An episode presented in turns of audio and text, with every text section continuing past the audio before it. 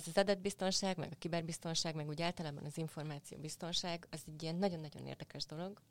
A problémák 80%-a szűrhető lenne akkor, hogyha az emberek elolvasnák azt, ami ki van írva a képernyőre. A jövő bár ismeretlen, mégis mindig találhatunk olyan elhivatott embereket, akik fáradtságos munkával igyekeznek élhetőbbé tenni az emberiség előtt álló éveket, évtizedeket. A Volvo Recharge teljesen elektromos és plug-in hibrid modell családjával a környezettudatos élet mellett tette le a voksát, és a jövő megmentőinek elhivatott támogatója. Üdvözlöm a hallgatóinkat, Dömös Zsuzsanna vagyok, ez pedig a 24.hu jövő megmentői sorozatának újabb része. Mai podcast adásunkban Mádinátor Anettel, kiberbiztonsági szakértővel beszélgetünk. Üdvözöllek, Anett! Amikor laikus emberekkel beszélgetsz nekik, hogyan tudod elmagyarázni, hogy pontosan mit is takar ez a foglalkozás? Nagyon nehezem nagyon nehéz ezt a, ezt, ezt a pályát, vagy ezt a foglalkozást egy vagy maximum két mondatban összefoglalni. Az az igazság, hogy én nem is teszek rá az utóbbi időben kísérletet. Sokkal egyszerűbben szoktam elmondani, hogy mivel foglalkozom ami, ami szintén félrevezető, csak más szempontból, mert hogyha ezt elmondom, akkor mindenki azt hiszi, hogy én egy hacker vagyok, holott nem. Azt szoktam mondani, hogy talán, talán úgy érthető ez laikusok számára, vagy megfogható egy kicsit, hogy, hogy mivel minden, mindenki, vagy majdnem mindenki használ számítógépet és mobiltelefonokat, én abban segítek más embereknek, hogy ezeket az eszközöket hogy lehet biztonságosan használni. És akkor utána elindul egy kérdés cunami, hogy miért, miért ezek biztonságosan kell használni, vagy mi, ebben ez nincs benne, vagy miért kell ezt biztonságosan használni, mit, mi, mi, hogy mi ez az egész. És akkor lehet beszélgetni. És úgy már könnyebb. Ugye te a Cyber Services cégednél dolgozol, ami, Igen. aminek te is vagy az egyik alapítója.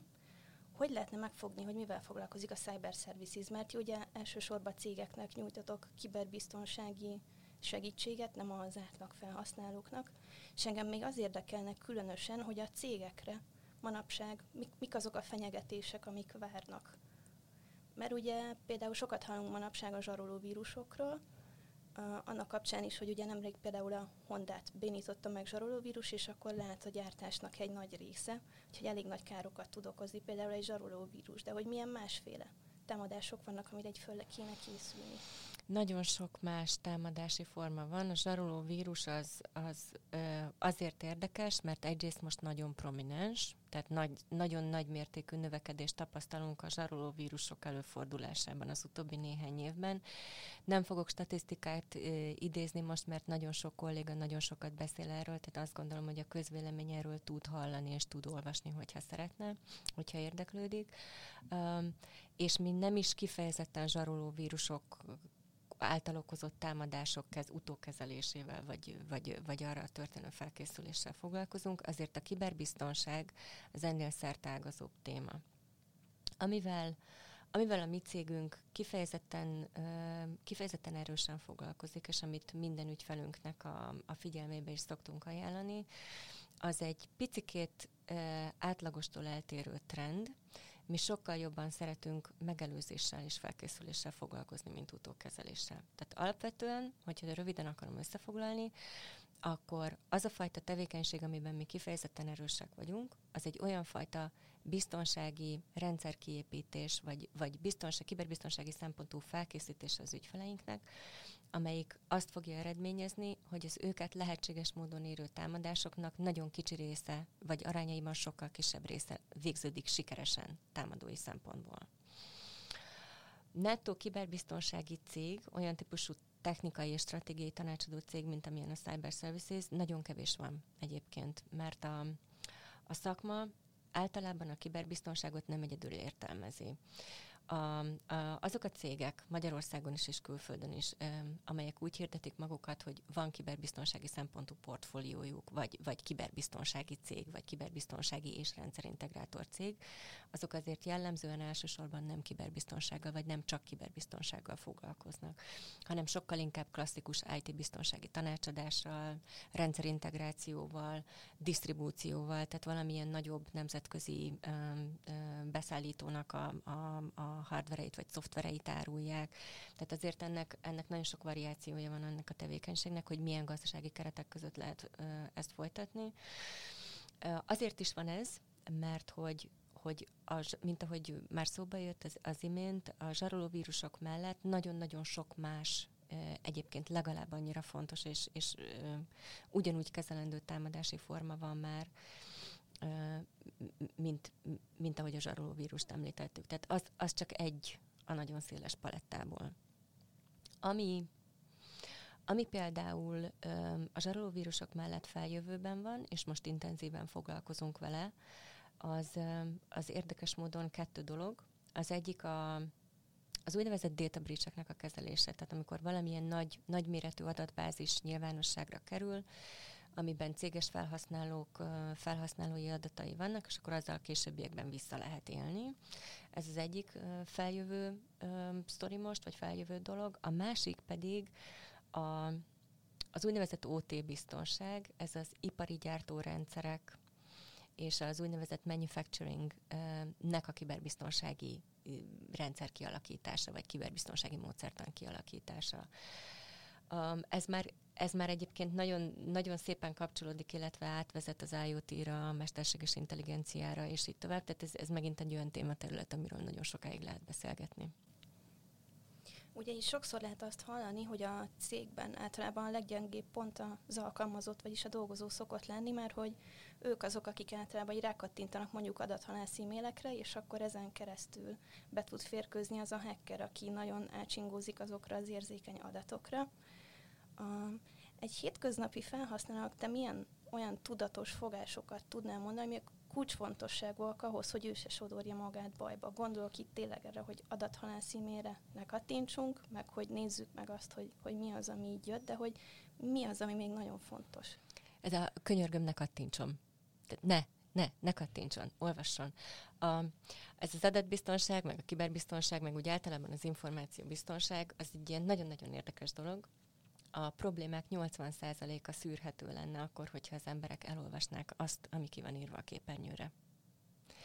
Minden gép, minden gép azt csinálja, amilyen utasítást kap.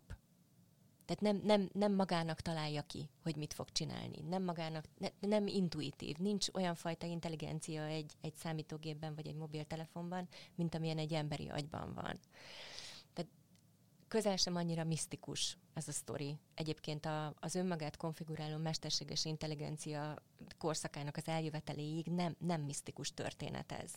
Lehet, hogy nagyon sokan nem értik, mert kevés az információjuk erről a, erről a világról, de ez nem jelenti azt, hogy, hogy ez, ez bármilyen szempontból érthetetlen kellene, hogy maradjon. Itt nem történik más, mint nullák és egyek sorakoznak egymás után, szoftver szinten vagy logikai szinten. És és, és visszatérve az a, a kérdésedre, vagy a felvetésedre, egyetlen egy tanácsot tudok adni felhasználóknak, mindig, és mindig ezt tanácsoljuk, és ez egy, ez egy örökérvényű mondás. Legyenek kedvesek a felhasználók elolvasni azt, ami előttük a képernyőn van. Tehát egy picikét rá kellene szánni az időt, meg kellene nézni az elejétől a végéig, hogy mi az, ami a képernyőn látható. És aztán aztán következik az, hogy próbáljuk meg értelmezni, hogy mi van a képernyőn, és amit nem ismerünk, azt egy picit óvatosabban kezeljük. Mint ahogy a fizikai életben is van, van így. Az embernek a, a fizikai életben van egy, van egy ilyen beépített félelem érzete. Ez egy filter. Ha valamitől nagyon félünk, akkor abba az irányba nem fogunk elmenni. Ugyanez kellene, hogy működjön a digitális világban is, hogyha valamit nem ismerünk, akkor, akkor ne az legyen feltétlenül az első reakciónk, hogy mindenképpen, mindenképpen rá kell kattintani, mert izgalmas és újdonság, mindenképpen fedezzük fel, hogy mi van mögötte, hanem gondoljuk végig, hogy mit szeretnénk csinálni. Irgalmatlan sokat segítene. Pont az ilyen adathalász szituációk kivédésére. A te történeted nekem azért inspiráló, és azért is hívtalak meg téged, mert én egy interjúban olvastam veled, hogy te valójában bölcsész végzettségű vagy, és hogy korábban nyelvtanárként dolgoztál, és valahogy mégis átkerült az IT területére, főleg így, hogy a kiberbiztonságra, ami szerintem az egyik legizgalmasabb. Mesélnél kicsit arról, hogy ez, a, ez az átmenet, ez így hogy történt? Igen, ez egy olyan kérdés, amit minden interjúban megkapok, valószínűleg azért, mert ez fontos. Egyébként valóban. Az, az egy eredeti végzettségeim közül az egyik az egy nyelvtanári végzettség, de ez már nagyon-nagyon régen volt, amikor én még aktívan nyelvtanárként dolgoztam. Tulajdonképpen az, hogy én, én ezzel a szakmával kezdtem el foglalkozni, az merő véletlen. Tehát az én szempontom soha nem volt szándékos, ez nem egy ilyen tudatos karrierépítésnek a, a, az eredménye. Nagyon egyszerű, öm, egyszerűen úgy történt a dolog, hogy abban a nyelv, vagy annak a nyelvstúdiónak, ahol még nagyon-nagyon sok évvel ezelőtt dolgoztam, egy időben egy nagyon jó szerződése volt, gazdasági kapcsolata volt, akkor uh, Magyarország egyik vezető uh, informatikai biztonsági vagy rendszerintegrátor cégével. Én így kerültem tulajdonképpen az informatikával uh, kapcsolatba, hogy, hogy az a cég, ahol én dolgoztam, vagy akiknek dolgoztam nyelvtanárként, az, az engem gyakorlatilag eladott szolgáltatásként ehhez a céghez. Ez 15 évvel ezelőtt történt, és, és onnantól kezdve mivel egyre inkább, egyre szorosabban dolgoztam ezzel a céggel mindenféle formákon keresztül, gazdasági formákon keresztül, ez most kevéssé érdekes, de valójában az történt, hogy egy ilyen természetes evolúciója alakult ki ennek a dolognak. Mint ahogy nagyon sok más kollégámnál is így volt ebben az időben, mert akkor, amikor ez történt, akkor például Magyarországon nem volt még olyan felsőoktatási végzettség megszerzési lehetőség, tehát nem volt olyan egyetemi szak, mint hogy információbiztonsági mérnök, vagy, vagy IT-biztonsági szakember, vagy kiberbiztonsági szakember. Ilyen egyébként most sem nagyon van. Tehát most alakulnak azok a felsőoktatási oktatási programok, vagy, vagy képzési programok, amelynek keretén belül ilyen végzettséget lehet szerezni. Ez az egyik um, um, ilyen pont ebben, a, ebben a, a, az életvonalban. A másik pedig az, hogy amit valószínűleg még, még talán fontosabb megemlíteni, hogy az, az úgy tűnik nekem, én ezen mindig meglepődök, de aztán szembesülnem kell ezzel a dologgal, hogy ez tényleg így van, hogy az, hogy ezt, ez velem nővel történt meg, az még inkább unikálisá teszi ezt a történetet. Amihez, amihez azt tudom mondani egyébként, hogy, hogy nem feltétlenül köztudott, de Magyarországon nagyon sok nagyon tehetséges női kolléga mozog ebben a szakmában. Csak valószínűleg kevésé láthatóak. Ez pedig egy egy, egy társadalmi sajátosság, tehát ez nem szakmai kérdés, ez sokkal inkább társadalmi és úgy általában a munka világához tartozó kérdés. Um, ha egy picit elmegyünk nyugatabbra, mondjuk Nyugat-Európába, vagy érdekes módon keletebbre, akár a távol-keletre is, az én történetem nem lenne már annyira különleges, mint Magyarországon. Körülbelül egy hete interjúztam a Jentetics Kingával, aki a Publish Drive-ot alapította, és ő, ő is arról mesélt, hogy amikor a völgybe beszélgetett egy női befektetővel, akkor őt felkészítette arra, hogy neki sokkal nehezebb lesz érvényesülnie ebben az üzleti világban, és így IT területen is, abból fakadva, hogy, hogy ő nő. És, és pont ez érdekelne, hogy te így közvetlenül is akkor tapasztaltál valamiféle negatív előítéletet, vagy, vagy hátrányt ebből, vagy esetleg azt, hogy neked sokkal többet kell akkor bizonyítanod. Igenis, meg, meg nem is. Én azt hiszem, hogy szerencsés vagyok abból a szempontból, hogy mivel én, én azt gondolom, hogy úgy általában jól tudok férfiakkal együtt dolgozni, teljesen jól elboldogulok egy, egy, egy férfiak által dominált közegben. Nekem mindig voltak olyan kollégáim, akik, akik férfiként támogatták azt, hogy én nőként lépjek előre, vagy, vagy, vagy ki tudjam hozni magamból azt a teljesítményt, amire egyébként szellemileg képes vagyok, vagy amire a szaktudásom feljogosít. Úgyhogy ebből a szempontból um, én, én nem, nem nagyon tudok arról mesélni, hogy nekem bármilyen fajta nagyon komolyan érezhető üvegplafonom, vagy, vagy, vagy bármilyen olyan hosszabb ideig tartó, évekig tartó frusztrációm lenne, hogy valamilyen pozícióból nem tudtam egy következőbe lépni, mert körülöttem csak férfiak voltak, akik ezt számomra nem tették lehetővé. Másik oldalon nagyon ritkán, de azért én is találkozom ö, olyan impulzusokkal, amikor kifejezetten negatívan áll egy férfi ahhoz, hogy én nőként ebben a szakmában valamilyen ö, ismertebb figura lettem, vagy, vagy karakter lettem. És aztán ahogy ezeket próbáljuk kibogozni, mert én ezt mindig szóvá szoktam tenni, tehát ezek, szoktam válaszolni ezekre a megjegyzésekre, akkor kiderül, hogy valójában nem is feltétlenül az a probléma, hogy nő vagyok, hanem sokkal inkább az, hogy meg nem az a probléma, hogy kicsi vagyok, szőke, és így tovább. Tehát nem, nem, a, nem a fizikai megjelenéssel van a probléma, hanem inkább azzal van a probléma, hogy, hogy én felvállalom, hogy nekem nincsen úgynevezett STEM edukációs hátterem. Ez a klasszikus mérnöki iskola. Tehát én nem vagyok matematikus, nem vagyok fizikus mérnök, nem vagyok, nem vagyok építészmérnök, nem vagyok IT-biztonsági szakember e, eredendően, tehát nem, nem ez a diplomám, hanem egészen más ö, ö, háttér ö, történetem van, egészen más szemszögből, vagy egészen más területről jöttem ebbe a szakmába, és valószínűleg ami, ami felszokta kertelni a figyelmet, vagy, vagy ha kicsit erősebben akarom fogalmazni, kiveri a biztosítékot bizonyos szituációkban, hogy ebből adódóan én, én más szemszögből közelítek meg problémákat.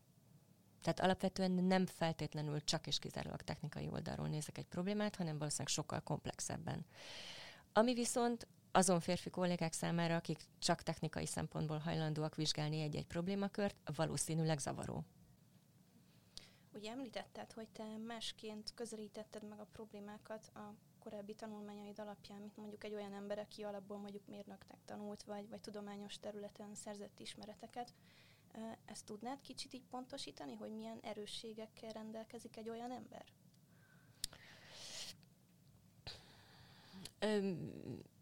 Ez egy nehéz kérdés, mert ez egy nagyon egyéni dolog, azt hiszem, hogy kinek milyen skillsetje van, tehát hogy mi, mi az a humán hozzáadott érték, amit, amit amit kibontakoztatva egyébként napi szinten sikeres tud lenni a munkájában. Úgyhogy ezt én is nagyon szubjektíven fogom megközelíteni. Alpértelmezésben szerintem a korrelációs képesség, tehát hogy több problémát egyszerre össze tudjon valaki olvasni, és akkor abból tudjon valamilyen következő megtendő lépést javasolni, az egy nagyon fontos képesség ebben a, kép, a kérdésben. A másik, ami nálam szintén egy nagyon személyes dolog, hogy engem mindig nagyon érdekelt a, a viselkedés e, e, e, mindegy, hogy gépnek vagy embernek, de annak a dolognak, amivel foglalkoznom kell, annak a viselkedése. És a viselkedésnek a motivációi. Magyarul, vagy magyarra fordítva, ki mit miért csinál, vagy mi mit miért csinál. Mert hogyha ezt megértjük, akkor sokkal könnyebben, meg, meg pontosabban kalkulálható az, hogy a jövőben hogyan fog viselkedni az a bizonyos dolog, amit kezelni kell. Úgyhogy, úgyhogy ez a fajta ilyen viselkedés, tehát hogyha, hogyha kettőt össze akarom hozni, akkor valójában, ami nekem, nekem szakmailag mindig nagyon izgalmas kérdés, ez a viselkedés alapú korreláció. És ez jelen pillanatban egy abszolút humán skillset ez, ez gondolom sokat segít abban, hogy például a kiberbűnözőkről így megjósoljatok dolgokat, hogy, hogy, hogy valószínűleg az ő motivációjukat is meg kell valahol érteni, vagy... igen, és nem, és igen. Most már, mondjuk vegyük a 20-20-as évet, jó? Tehát ez most 20-20-at írunk. Most már azzal együtt, hogy a, hogy a kiberbűnözés gazdasági volumene évről évre nem tudom hányszorosára nő, tehát nagyon-nagyon masszív növekedési trendeket látunk, azt is szükséges lenne megérteni, hogy ez most már nem egy kizárólag humánok által művelt szakma, hanem jelenleg a támadások túlnyomó többségét már gépek végzik. A gépek motivációját, mivel azok, azok mint ahogy már korábban beszéltünk erről, vagy említettük itt az interjú során, azért alapvetően egy előre beprogramozott lépéssort hajtanak végre eredetileg, most, most ne térjünk ki arra, hogy a mesterséges intelligencián belül ez hogyan változik, tehát hogy ott, ott melyik részét ismerjük a mesterséges intelligencia működésének, és melyiket nem, illetve azok milyen módon kontrollálhatóak, de hogy alapvetően az van, hogy ezek gépek által végrehajtott támadások, amikről beszélünk, a nagy részű gépek által végrehajtott támadássorozat, nagyon pontosan, mérnökileg nagyon pontosan, nagyon jó minőségben összerakott, nagyon komplex, de mégiscsak gépek által végrehajtott támadások. Ebből a szempontból, abban az esetben, hogyha egy pici információval már rendelkezünk róluk, akkor, akkor ezek vissza, a nagy részük visszafejthető kellő információ birtokában visszafejthető, kellő kitartással visszafejthető, kellő számítási kapacitással visszafejthető, tehát hogyha van rá erőforrás, emberi, pénzügyi szempontú, idő, időszempontú erőforrás elérhető, akkor ezeknek a nagy része visszafejthető, és ezeknek a nagy része azért valahol elméletben legalábbis megfogható. Hogy a gyakorlatban erre mennyi Hogy a gyakorlatban ez mennyire tud sikeres lenni, az, az valójában nagyon sokszor döntéshozói kérdés. Tehát, hogy az adott döntéshozó, amelyik azért a rendszerért, vagy annak a biztonságáért felelős, az mennyi erőforrás dedikál erre a kérdésre. Nagyvállalati szempontból, vállalati szempontból értelmezhető ez, amit mondtam. Az, az egyén szempontjából ez nyilván egészen másként értelmeződik, mert, mert, mert egy, egy, egy laikus, egy, egy sima felhasználó, akinek van otthon egy laptopja, egy szolgáltató által biztosított routeren keresztül csatlakozik az az internethez, és ugyanígy viselkedik a mobiltelefonja is, az nem nagyon fog tudni hozzányúlni azokhoz az eszközökhöz biztonsági szempontból. Tulajdonképpen a, a, a, a, a mostani lakossági felhasználóknak szerintem nem több, mint 10%-a van tisztában azzal, hogy egyáltalán hogyan, vagy, vagy hol kellene belenyúlni az eszközeibe ahhoz, hogy azokat kicsit biztonságosabb beállításokkal tudja ellátni. Szóval ez egy, ez egy nagyon komplex kérdés, és annyit beszéltem, hogy most már nem is emlékszem az eredeti kérdésre. De alapvetően ez egy olyan probléma, amit, amit és most visszakanyarodok megint a humánra, hogy valahogy valószínűleg úgy lehetne jól kezelni, vagy hosszú távon úgy lehetne jól kezelni, hogyha felhasználókat és, és szakmabeli kicsit az információbiztonságtól távolabb álló, de azért az informatikával foglalkozni kénytelen szakembereket sokkal komolyabban készítenénk fel felhasználói tudatos viselkedésre, mint amilyen felkészültséget most tudnak ezek a, ezek a különböző felhasználói csoportok magukénak. Arról még nem beszélgettünk, hogy te a, a NATO-nak is dolgoztál, és szintén a hackerekhez hasonlóan ilyen nagyon misztikus fogalom kapcsolódik ide, hogy te kiberhadgyakorlatokat vezettél. És, és én ezt valahogy úgy képzelem el, hogy egy csomó ember ül a számítógépek előtt, és hogy ők nem egy harcmezőn vívják a háborút, hanem a számítógépük mögött, ami, ami egy elég furcsa elképzelés. Hogy kell elképzelni egy kiberhadgyakorlatot, és miért van ilyenre szükség? Pontosan így kell elképzelni, ahogy mondtad. Azzal, azzal a beépített beépített feature-rel valójában, tehát azzal a jellegzetességgel, hogy akik ezek mögött a számítógépek mögött ülnek, akik a, a, a katonai gyakorlaton vesznek részt, ami a mi esetünkben speciálisan számítógépekkel, számítógépeken keresztül vívódik, azok jellemzően egyenruhában vannak. De ennyi a különbség. Tehát ugyanolyan emberek, mint bárki más, mint te, vagy én, vagy a, vagy a kollégák itt ebben az irodaházban, tehát ők is húsvér emberek, csak éppen az a szakmájuk, hogy katonák. És, és igen, az eredeti kérdésre válaszolva, részt vettem sok-sok éven keresztül NATO kibergyakorlatok tervezésében. Egyébként mi nemzeti, hanem központi gyakorlatokat terveztünk, ami egy picit más, kicsit komplexebb tervezési ismereteket igényel, mint, mint mondjuk egy ilyen kisebb nemzeti, vagy, vagy adott esetben egy cégnek, egy kereskedelmi cégnek, vagy egy kritikus infrastruktúrának összerakott kibergyakorlat. Tehát ennek megvan azért a nyilván a maga komplexitása. A, ez egy ez egy nagyon izgalmas tématerület, lehet, hogy úgy a legközelebb, vagy, vagy, vagy egy ehhez nagyon közel álló tipikus szenárió lehet az, hogyha elképzelünk egy csomó uh, fiatal férfit, aki ül egy teremben, és számítógépes játékot játszik. Most egy gyakorlatnál azért ennyire nem látványos maga maga a, a látvány, amit látunk magunk előtt, mert a képernyők általában csak olyan értelemben színesek, hogy a, hogyha mondjuk egy, egy felhasznál, egy, egy programnak a felhasználói felülete kék és fehér, vagy szürke és világos szürke, vagy szürke és sötét szürke, na ennyi a szín benne. Egyébként a katonai egyenruhákon kívül. Amúgy ez egy, ez egy szürkébb sztori, de, de, de alapvetésében nagyon hasonlít ahhoz, hogy egy ilyen videójátékos, challenge környezetben tudják a, a, a katonák, illetve a katonai kötelékben dolgozó egyéb szakértők valójában begyakorolni azt, hogy egy bizonyos vagy sok bizonyos incidens együttes bekövetkezte esetén mit kell tenni ahhoz, hogy ezt csoportosan, közösen, akár több ezer ember együttes részvételével kezelni tudják. Tehát valójában ugyanolyan ez, mint egy fizikai hadgyakorlat. És amikor megkérdezed, hogy miért van erre szükség, akkor csak azt tudom válaszolni, hogy ugyanazért, mint amiért szükség van egy fizikai hadgyakorlatra is. Tök egyszerű a sztori.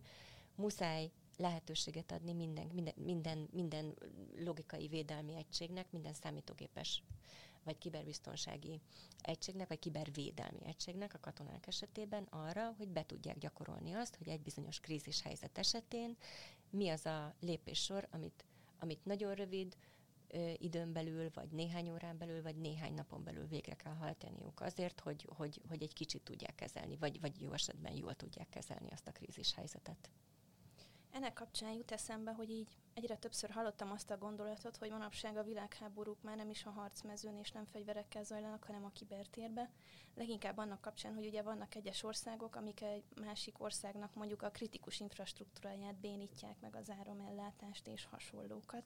Szerinted is így van? Hogy a jövő így fog kinézni, hogy az emberek inkább az interneten próbálnak valami hatalmas nagy pusztítást elvégezni, és nem a valóságban? Szerintem nem a jövő néz így ki, hanem a jelen. De ez már zajlik, ez van. Ez jó néhány éve van már, mi is foglalkozunk ezzel a, mm, ezzel a területtel. Ez jellemzően egyébként egy olyan terület, amit, amit az ebben dolgozók nem nagyon tudnak kommunikálni kereskedelmi szerződések, titoktartás, sikényszerek és a többi miatt. De alapvetően azt kell, hogy mondjam, hogy ez már van, tehát a, a mi mindennapjainknak ez már hosszú-hosszú évek óta része. Van egy érdekes megjelenési módja ennek, ami talán a laikusok számára könnyebben értelmezhető, ez az úgynevezett hibrid hadviselés. Amikor egyszerre zajlik a fizikai hadviselés, tehát maga a háború vagy a katonai összecsapás egy bizonyos geolokációban, és ugyanakkor, amivel mi foglalkozunk, vagy amit, amit mi valamilyen szempontból kutatunk, az, az ugyanennek a, vagy ugyanehhez a hadmozdulathoz tartozó logikai, vagy, vagy kiberhadviselésnek a megjelenése.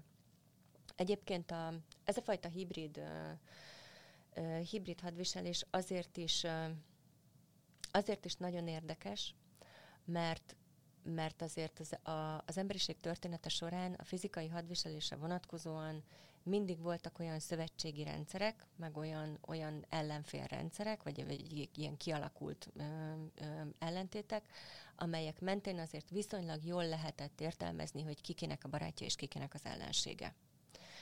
Na most a, a kibertérben ilyen nincs.